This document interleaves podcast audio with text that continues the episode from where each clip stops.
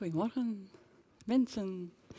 Ik zei net tegen Mem, ik zei, wat is het heerlijk om hier weer te zijn. Ik zei, het voelt een beetje thuis. Ik zie de band en ik ken nu wat gezichten. Ik zei, oh, het is bijna een soort van thuis uh, komen. En nou, ze beaamde. Het is gewoon een soort van, uh, ja, het wordt eigen of zo.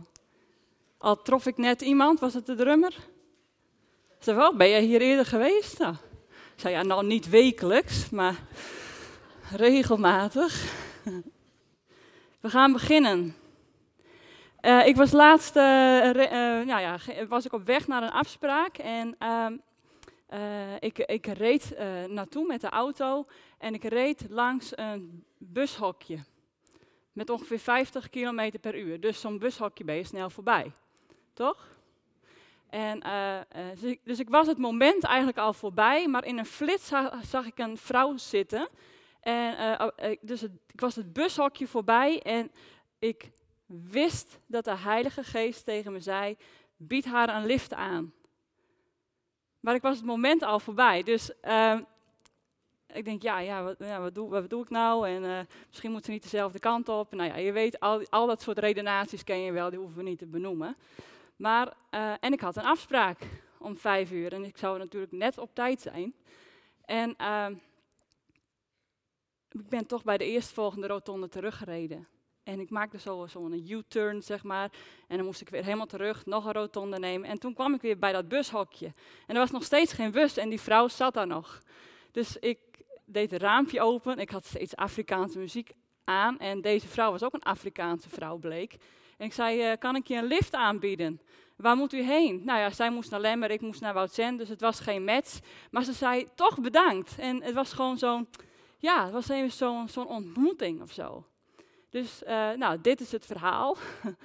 het is niet een succesverhaal, zou je zeggen. Maar ik reed weg en ik was zo blij. Uh, de eerste, uh, omdat ik iets had geleerd. Als de Heilige Geest zegt dat je een lift moet aanbieden. En deze vrouw moest dan ergens anders naartoe. Breng haar naar de locatie. Dan kom je maar later op je afspraak. Dus dat was één. En ten tweede dacht ik, we moeten echt altijd, of we mogen altijd verwachten dat God elk moment tot je kan spreken. En haken we daarop in? Verwachten we nog zo'n wonder? Ik heb het niet per se over genezingswonder, maar verwacht je nog een wonder? En we zeggen allemaal natuurlijk, ja, toch? Met ons verstand en met onze mond zeggen we, ja, we verwachten wel wonderen van God vandaag. Wonderen van bijzondere ontmoetingen, wonderen van doorbraken in je leven, wonderen van genezing. Wonderen van God gegeven ideeën, dat, dat God nog je een, een, een creatief idee geeft. Het wonder van Gods stem verstaan, het wonder van daar ook gehoor aan geven. Want dat vond op dat moment plaats. Ik, ik reageerde op de stem van de Heilige Geest en ik werd vervuld met blijdschap. Terwijl ik deze vrouw niet eens naar de juiste locatie had gebracht. Maar er had een wonder in mijn hart plaatsgevonden. Maar geloof je het nog?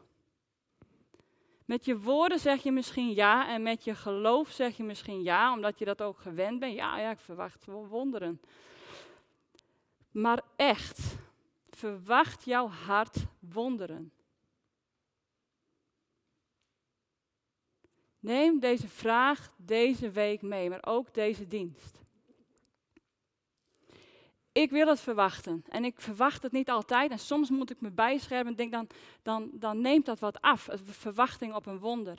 En, maar ook met dit bus, bushokje verhaal, vergeet het nooit weer, het kan jou ook overkomen, uh, ben ik, heb ik een nieuwe verwachting gekregen dat God elk moment uh, uh, iets kan doen. En zo waren we afgelopen vrijdag, hadden we kring bij ja, was een vrouwengroep, de mannen zouden later toevoegen.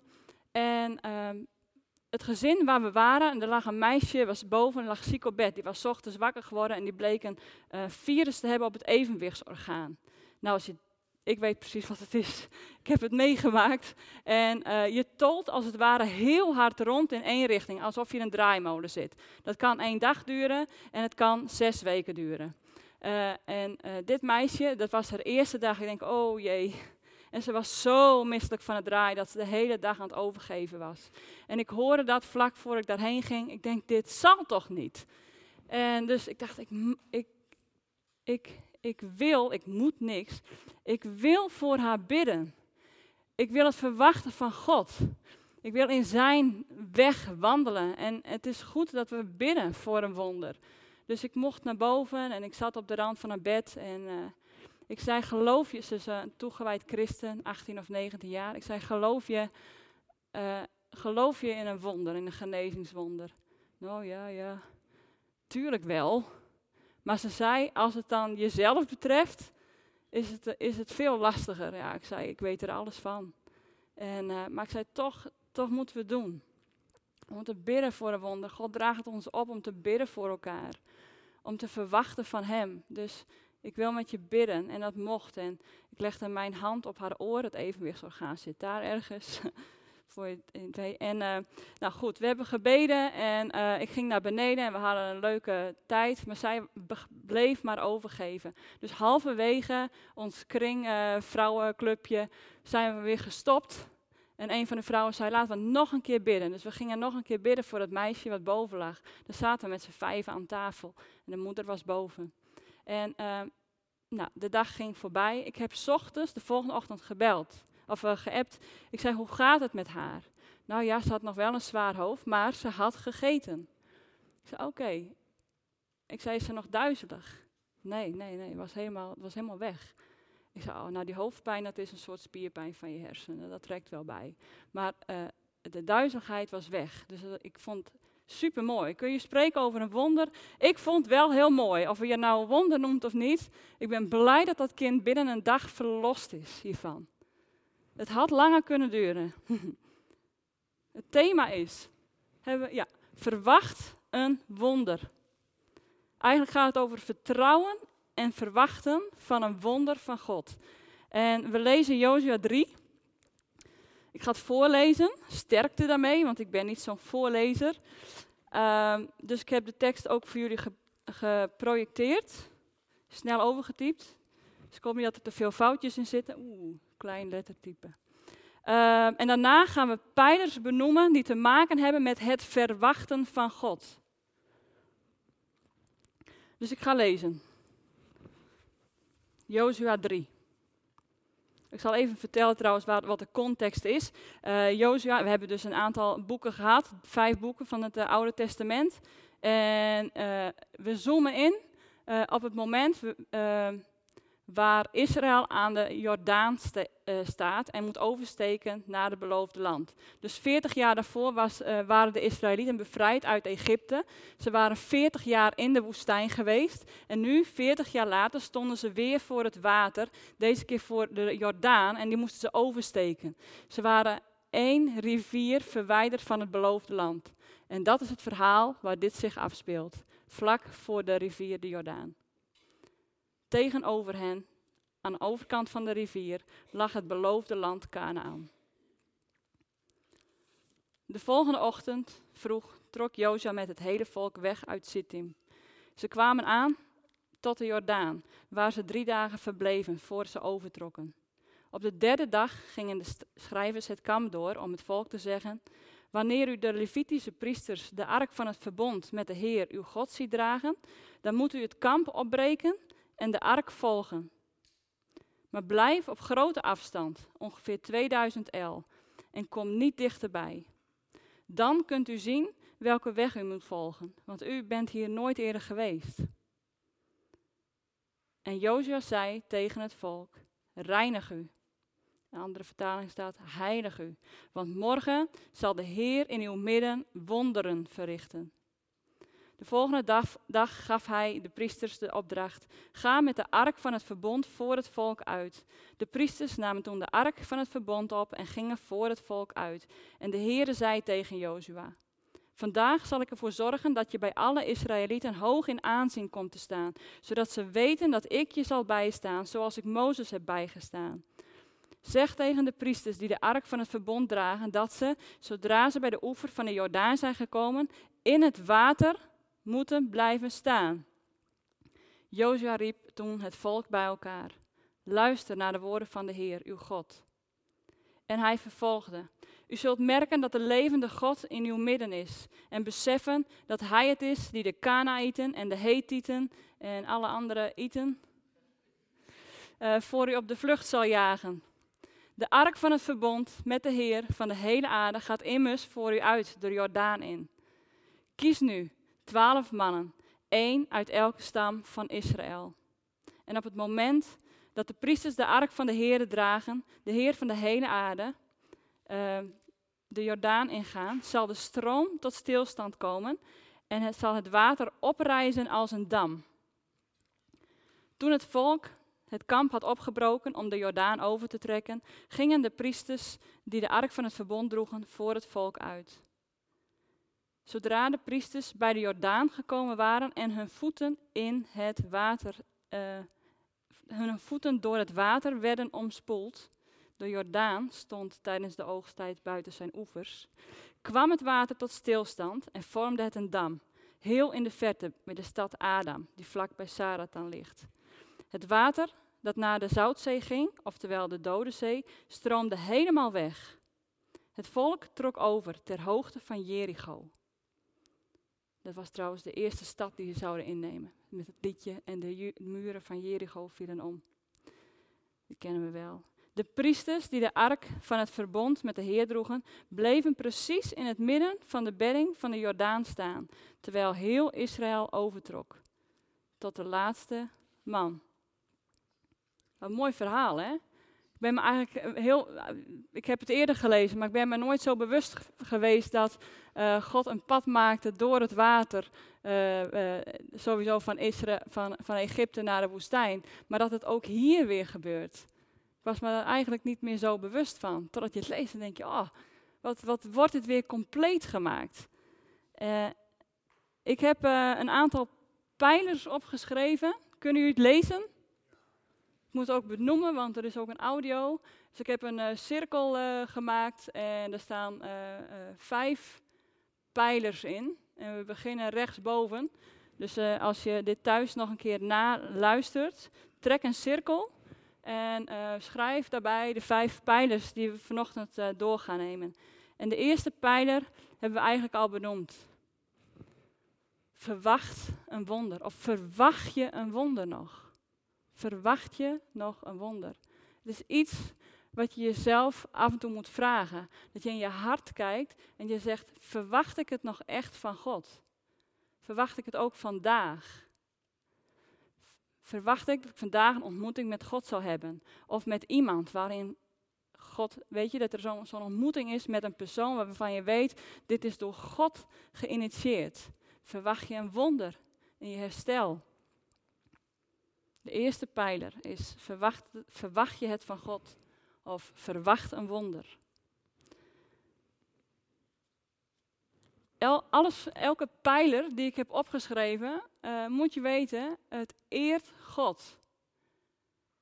Het is goed om te beseffen, verwacht ik een wonder. Want als je een wonder verwacht, dat betekent dat je God eert. Je zegt, ik, Heer, ik verwacht het van u.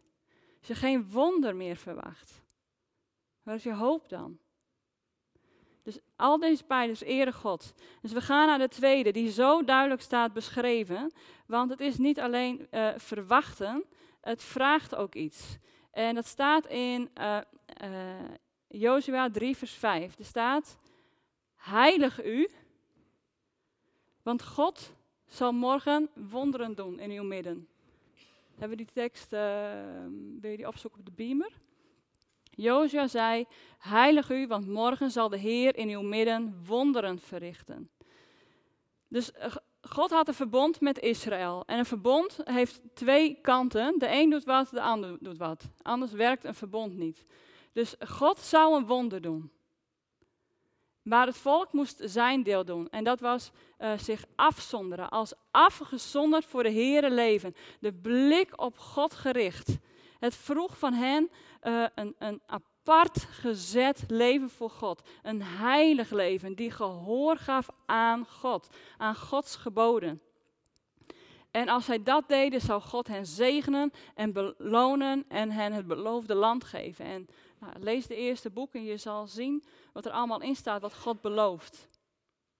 En God had wetten gegeven. Hij had ze op stenen gegraveerd.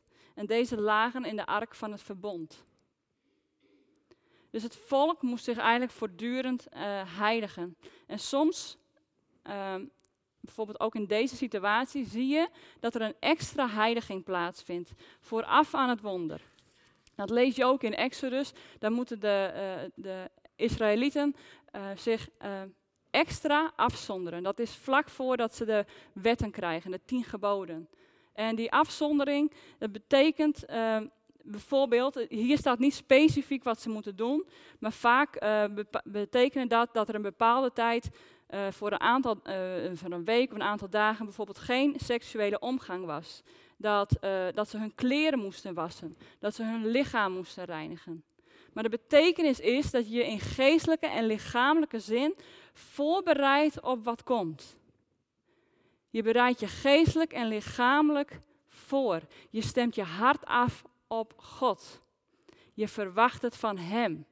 Andere dingen moesten wijken en je, je heiligde jezelf.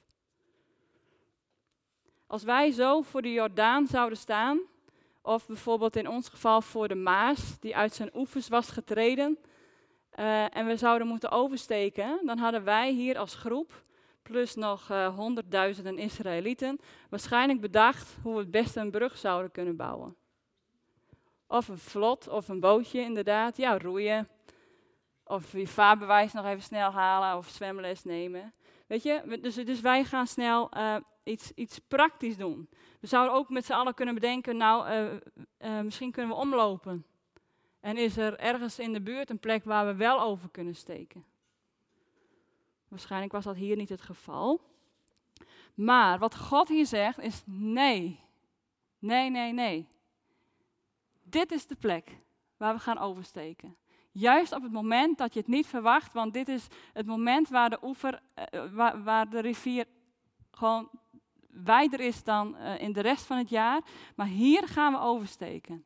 Ik heb jullie ouders geleid vanuit Egypte naar de woestijn, door de zee. En ik ga nu met deze, met jullie, de nieuwe generatie, ga ik eenzelfde soort wonder doen. Verwacht het van mij, zegt God hier. Ik ga het wonder doen. Heilig je. Zet je hart op mij. Zoek mij. Weet je, we willen allemaal grote dingen voor God doen, toch? Wonderen doen of nou ja, wat. Maar in feite is het onze taak helemaal niet. Het is Gods taak om een wonder te doen. En het is onze taak om ons aan te sluiten bij God. Aan te sluiten in zijn plan. Vertrouwen op God begint in je hart, niet in daden. Vroeger in het Oude Testament was er een dringende plicht om heilig te zijn. Uh, heiligde je je niet en als God dan kwam, dan was je vervloekt. Dat betekende je dood. Je leest het in die eerste boeken. In die tijd werden ook dierenoffers gedaan om Gods straf af te wenden. Soms ook voor zondes waarvan je niet wist dat je ze had begaan, werden offers gebracht. Om maar te voorkomen dat je gestraft werd. Nu in het Nieuwe Testament is het anders. We zijn geheiligd door Jezus. We, we, we mogen leven als heiligen. Jezus was ons witter dan sneeuw. We hebben het gezongen, we mogen het uitbidden. Ik vind het zo prachtig hoe al die liederen die we net gezongen hebben uh, naar voren komen in het thema van de preek. Maar nu we als geheiligden leven door Jezus, die de vloek op zich heeft genomen, de zonde op zich heeft genomen, mogen we uh, nog meer dan ooit van God verwachten. En omdat we geheiligd zijn, mogen we ons inzetten om geheiligd te leven. Om ons te richten op God, zoals in, staat in Colossensen 3. Richt je hart op Hem. Richt de, je hart op de dingen die boven zijn. Ja, dus dat was nummer twee. Dat was bereid je voor. Bereid je voor, wat staat? Heilig u. Bereid je voor. Hoe bereid jij je voor? Daar gaan we het straks over hebben. De derde pijler is stap in. Nou, je zou misschien zeggen, stap uit. Toch? Zeg het toch? Stap uit. Maar ik moet je zeggen dat ik deze week zo'n belangrijke boodschap heb geleerd, ook in mijn eigen leven. Want het is in de eerste plaats stap in. We stappen in Gods belofte.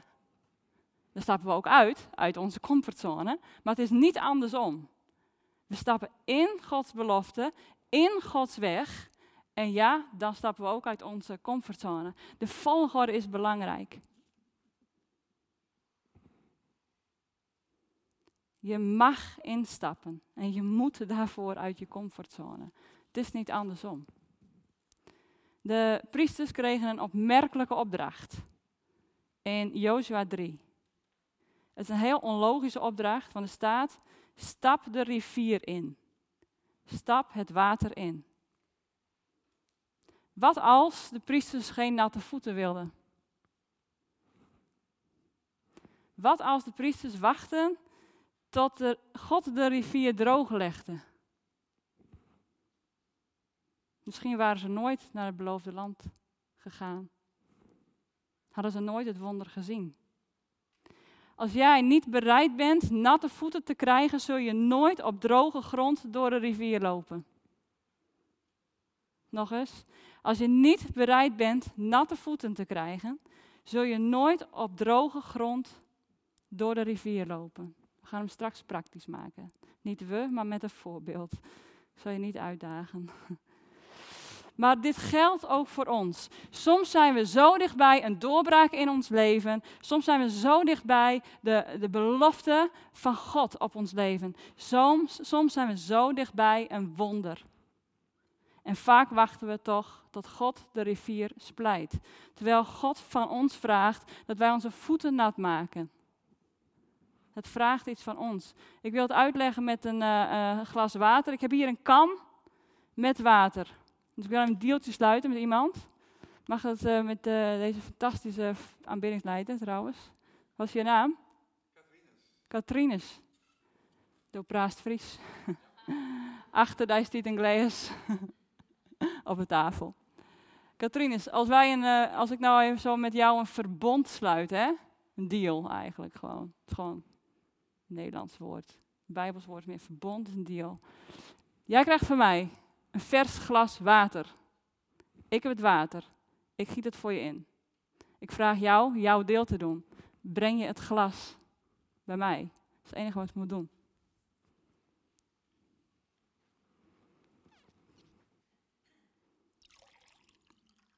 Alsjeblieft. Hij heeft het glas gepakt en ik heb hem volgegoten met water. Hij had ook het glas niet kunnen geven dan had ik het niet vol kunnen gieten. Of aan iemand anders kunnen geven. Proost. het vraagt iets van ons beiden om. Uh, uh, het vraagt iets van ons beiden. om dit te bewerkstelligen. En ik wil een voorbeeld noemen. Ik was vorige week aan het logeren bij een Mercy Ships vriendin en we hadden diepe geloofsgesprekken. En het is leuk dat we beiden een hele, hele andere achtergrond hebben. Zij heeft meer een reformatorische achtergrond en ik uh, wat meer evangelisch, zeg maar, Pinkster. En maar uh, toch, wij komen zo dicht bij elkaar. We hebben hele diepe geloofsgesprekken. En uiteindelijk zeiden we een aantal dingen en trokken we een aantal conclusies. En, en dat was uh, ook wat we nu bespreken, dat het belangrijk is om elke dag God te verwachten. Overal. En dat het ook goed is dat we ons voorbereiden. Dat we ons als het ware heiligen. En we hadden bedacht dat het het beste is om dat ochtends vroeg te doen. Zij moet vroeg beginnen, ze is verpleegkundige op een kinderafdeling. En dus ik weet niet hoe zes uur of zo zal ze moeten vertrekken. Maar eigenlijk zou het goed zijn dat ik toch daarvoor nog even heel bewust tijd apart zet voor God. Als ik dat doe, zal ik door de, door de dag heen makkelijker uh, dat moment kunnen pakken waarop God spreekt. Het moment kunnen herkennen waar God in is. God is altijd overal, maar soms uh, moet je zo'n moment leren herkennen. Uh, en dan moet je ook, in, als je het moment herkent, moet je ook instappen. Dus meebewegen. En ik belde haar gisteren en ze zei, nou ja, je weet dat we het erover hebben gehad. En ik had deze week toch zoiets bijzonders op het werk. Ze had uh, drie kinderen onder haar hoede, drie tieners als ik het goed begrijp. En eentje was ontzettend ziek, dus daar had ze heel veel werk van. En een van de andere kinderen, die, of tieners, die zou bijna naar huis. Dus die zou binnen twee uur naar huis gaan. Dus daar hoef je, weet ik, als verpleegkundige hoef je daar niet zoveel meer mee. Die werd opgehaald door de ouders. Dus ze was heel druk met die hele zieke patiënt. En op een gegeven moment belt die jongen die, um, die bijna naar huis ging. Dus dan moet je daar, ondanks dat je het eigenlijk niet aan tijd hebt, moet je daar toch even heen. En ze kwam die kamer binnen en die jongen die zat op de stoel. En ze, zag, ze keek hem aan en hij zag er zo ongelukkig uit. Dat de wereld gewoon op dat moment in die kamer even stil stond. En zij staat daar met alle hectiek die, die zich buiten afspeelt. Ze staat daar, ze kijkt hem aan en hij zegt, ze zegt, jij hebt het heel moeilijk hè. En die jongen die begon zo te huilen. En ze spraken over dingen, daar kunnen we het natuurlijk nu niet over hebben, maar ze hadden even een korte gesprekje. Dit speelde zich waarschijnlijk af in een, in een paar minuten, vijf minuten misschien. En op een gegeven moment zei ze, geloof jij in God? Ja, ja, hij geloofde wel in God. En ze zei, mag ik met jou bidden? Ja, dat mag wel. En ze dacht, ze zei, ziet, ik had het gevoel dat ik het nog een keer moest vragen. Dus ze vroeg het nog een keer. Ze zei, ik kan voor jou bidden, thuis, weet je, of met jou bidden. Maar ik vraag je, mag ik met jou bidden nu, hier? Ja, dat mocht. Dus ging bidden met die jongen daar op die kamer. Hier gebeurde het wonder. Hier vond een ontmoeting met God plaats. Daar. Je zou het misschien verwachten in de hectiek, in, in, in, bij die ernstig zieke patiënt. Maar nee, het gebeurde een kamer verder. Daar, op dat moment. Dit kind, deze tiener, zal nooit vergeten dat er een verpleegkundige naast hem neerknielde en ging bidden. Dit is een wonder. Wat gaat dat uitwerken? Misschien staat die tiener hier over 15 of 10 jaar wel te preken. Het is trouwens helemaal niet in de buurt hier, maar goed. Stel, hè. Mooi verhaal, hè. En toen dacht ik, ja, zie je wel, het is overal. Het is elke dag. Het kan een gesprek met je buren zijn of op je werk. Of misschien zelfs tijdens een Zoom-vergadering, waarvan je weet dat iedereen op een gegeven moment weer uitlogt. En dat je gewoon weet dat je weet dat je nog even moet blijven hangen om die persoon te spreken. Je weet niet waar. Ik heb gehoord van een verhaal van een patiënt die bij de dokter kwam en dat de patiënt aan de dokter vroeg: Hoe gaat het met u? En dat heeft geleid tot hele bijzondere gesprekken, want die man die moest telkens terugkomen bij die specialist. En hij heeft echt het evangelie kunnen vertellen. En eh, op een gegeven moment kwam hij weer op controle. En toen zei die arts, ik heb een bijbeltje op mijn nachtkast. Dus weet je, er was gewoon een proces bezig. Je weet niet waar je geplaatst wordt. Maar verwacht het, bereid je hart voor in stilte en stap in. Deze vriendin stapte in. Op het moment dat ze deze jongen zag, moest zij instappen. Mocht zij instappen om iets te doen dan moet ze uit haar comfortzone. En ze zei eerlijk, terwijl ik aan het bidden was, zelfs toen nog kwamen er gedachten van, ach, het zijn ook maar gewoon woorden. En ja, weet je, al die rare gedachten die dan soms nog in je, in je, in je hoofd komen. Maar ze wist, dit is van God. Dit gebed doet ertoe. De vierde pijler. Dank en gedenk God. Hadden we daar ook niet een lied van? lofoffers brengen. Lof. ja, precies. Het kinderlied hadden we ook nog. Dank en gedenk God. Staat eigenlijk in het hoofdstuk daarna, Jozua 4. Want uh, het zou kunnen zijn, weet je, dan zijn ze in het beloofde land, dat ze gelijk doorgingen en het eerste land, uh, uh, of de eerste stad Jericho in zouden nemen. Maar God vraagt nog iets anders. En dat andere, dat, dat legt Jozua dan uit wat ze moeten doen. Jozua liet, dat is, uh, hebben we dat op Beamer ook? Ja, Jozua 4, vers 4. Jozua liet twaalf mannen aanwijzen, één uit elke stam van Israël. En nadat hij hen bij elkaar geroepen had, zei hij tegen hen, ga voor de ark van de Heer uw God de Jordaan in. U moet allemaal één steen op uw schouders nemen, één voor elke stam van Israël. Ze zullen een gedenkteken voor u zijn. Wanneer uw kinderen later zullen vragen wat die stenen betekenen, dan moet u ze vertellen dat het water van de Jordaan werd tegengehouden door de aanwezigheid van de ark van het verbond met de Heer. Vertel ze dat toen de ark de Jordaan inging, het water werd afgesneden en dat deze stenen daarvan voor Israël een eeuwig gedenkteken zijn. En de mannen deden wat Jozua had gezegd. Mooi hè?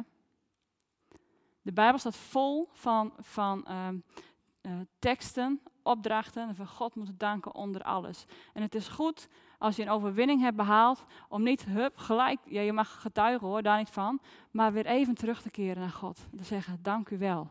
Ik schrijf het op in mijn dagboek.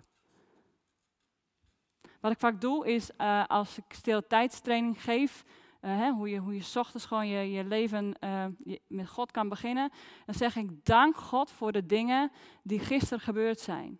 Want als je en, en, we noemen het specifiek, dus niet dankjewel voor gisteren. Ik heb de vorige preek heb ik hier ook over gehad trouwens. Maar wees specifiek. Hoe specifieker je bent hoe over de dankpunten van gisteren, hoe makkelijker je vandaag God zal herkennen in de dingen die hij doet. Ik heb het opgeschreven in mijn uh, uh, nieuwe boek, Tijd met God. Hoe doe je dat? Wie heeft moeite soms met Bijbel lezen? Wie kan wat hulp gebruiken? Handen omhoog. Oké, wie wil dit boek? Kom maar halen. Het vraagt ook, vraagt ook wat, hè? Je moet hem wel zelf halen. Hij is voor mij, je krijgt hem, maar je moet hem zelf halen. Je moet er wat voor doen. Oké, wie wil uh, dit kleine evangelisatieboekje? Waar moet ik beginnen, heet het. Dus wie houdt er van evangeliseren? Wie houdt ervan om, om een keer over Jezus te getuigen? Niemand? Echt? Ja, hier eentje. Oké, je mag hem hebben. Het is goed om ten alle tijden dankbaar te zijn. Alsjeblieft. Bedankt, zegt ze. Goed om dankbaar te zijn, ja. Lofoffers. Hoe was dat lied? Lof, eh, we brengen u lof. Laat ons loflied zijn als reukwerk. Dat is het. We God dank brengen, dat is als een reukwerk voor God. Het eert Hem. Als God danken, dat eert Hem. We zijn bij de laatste pijler. Het is getuig. Getuig van God. Vertel anderen over Gods daden. Ik zal je vertellen over een wonder op een schip. En het is eigenlijk een getuigenis en een les zit erin. En het was uh, op het, uh, jullie weten misschien niet, maar ik heb op een schip gewerkt, Mercy Ships, daar was ik verpleegkundig. Ik ben een aantal keren geweest daar in West-Afrika. En dit was dus um, een keer gebeurd op het schip toen ik er ook was. En het overkwam de vriendin met wie ik gisteren sprak, die ook de tiener ehm, deze week een ontmoeting had met die tiener. Op het schip was er een patiënt die geopereerd moest worden aan een grote kaakoperatie. Dat zijn enorme uh, tumoren die, die, die mensen aan het gezicht hebben. Dat zijn goedaardige tumoren. Maar deze tumor zat heel dicht bij de aangezichtszenuw. Uh, dus de kans was uh, behoorlijk aanwezig dat hij doorgesneden zou worden. En de patiënten worden van tevoren op de hoogte gebracht dat dat kan gebeuren, dat het een risico is. En dan moeten ze ook voor tekenen, dat ze zich bewust zijn dat dat risico, hè, dat, dat, dat, dat kan gebeuren. En dan ben je aan één kant van je gezicht verlamd. Wat je, uh, en dat ziet eruit alsof iemand bijvoorbeeld een beroerte heeft gehad. Hè, dus dat kun je duidelijk zien. En um, deze vrouw kwam op een gegeven moment terug na de operatie. Tumor was verwijderd en ze was al even uh, op de afdeling. En, en, mijn vriendin, die gisteren belde, die, uh, die had haar onder de hoede en die deed wat controles en zo. En het was allemaal goed. En uh, die, die arts komt binnen, die chirurg, en hij is gewoon, in het Engels zeg je upset. Upset. Ondaan. Ondaan, ja, dat is wel. hij, het zat hem dwars. En hij ging gelijk naar de patiënt en hij zei, sorry, sorry, en ik, ik moet iets uitleggen. En hij legde iets aan de patiënt uit wat gebeurd was. Hij zei, ik heb de aangezichtszenuw doorgesneden. Het zat hem, oh, weet je, dan moet er allemaal vertaling bij. En de vrouw die snapte er helemaal niks van. En uh, die vriendin van mij, die, die komt daarbij. En ik denk, wat, oh, stop. En ze zei tegen die arts, kijk haar aan. Kijk naar dat gezicht. Kijk naar die ogen, kijk naar die mond. Er is geen verlamming. Er is geen verlamming. Er is niks aan de hand. Die vriendin van mij, die moest tussen beiden komen. Deze arts was zo bezig met zijn eigen focus en zijn eigen daden, dat hij het wonder niet zag. Een arts kijkt recht in het gezicht van een wonder. Laten wij ook niet zo bevangen zijn in onze eigen focus en in onze eigen taken en daden, dat we de wonderen van vandaag niet zien. Het is goed te getuigen. Muziek die mag op het podium komen. Het is goed te getuigen. Het eert God. Het voedt hoop. En hoop doet. Hoop doet. Hoop doet leven. Hoop doet verwachten. De cirkel is rond. We hebben ze allemaal besproken. Er is een God die leeft. En we zingen zo, hè, uh, hij is hier, hij is bij ons. Kom maar en vertrouw op hem. En wat ik nog wil zeggen, als je nu weer teruggaat naar het eerste stuk van die cirkel en je zegt, eigenlijk verwacht ik geen wonder. En ik moet je zeggen, ik vind het soms ook lastig. Vorige week bad onze voorganger, ik, ik keek eh, via de livestream, ik had uh, zo'n enkel en was warm en zeer. En hij zei, ik wil bidden voor de mensen die genezingswonden nodig hebben. Nou, ik krijg alleen maar klachten erbij en er gaat nooit wat af. Dus maar ik heb toch mijn hand op mijn enkel gelegd. En, uh, en met dat die voorganger bad en ik luisterde via de livestream, dacht ik, ik, ik verwacht eigenlijk helemaal geen wonder. Ik, kan, ik geloof er eigenlijk al niet eens meer in.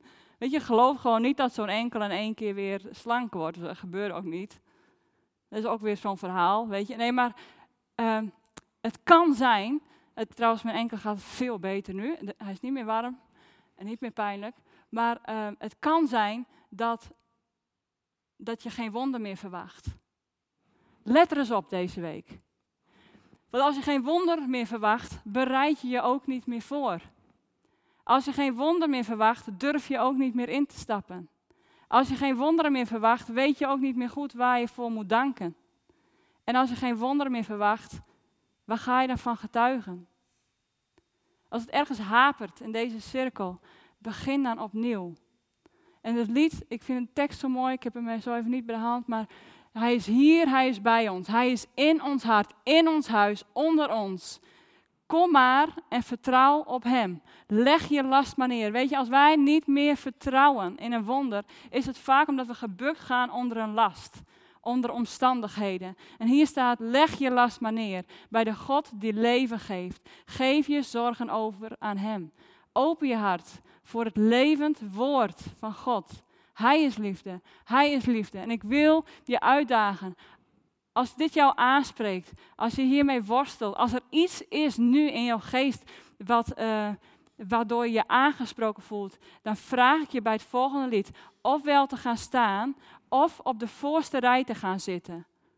Misschien leg ik even mijn hand op je om je te zegenen, maar verder niet. Dit is jouw moment dat je instapt voor wat God voor je heeft.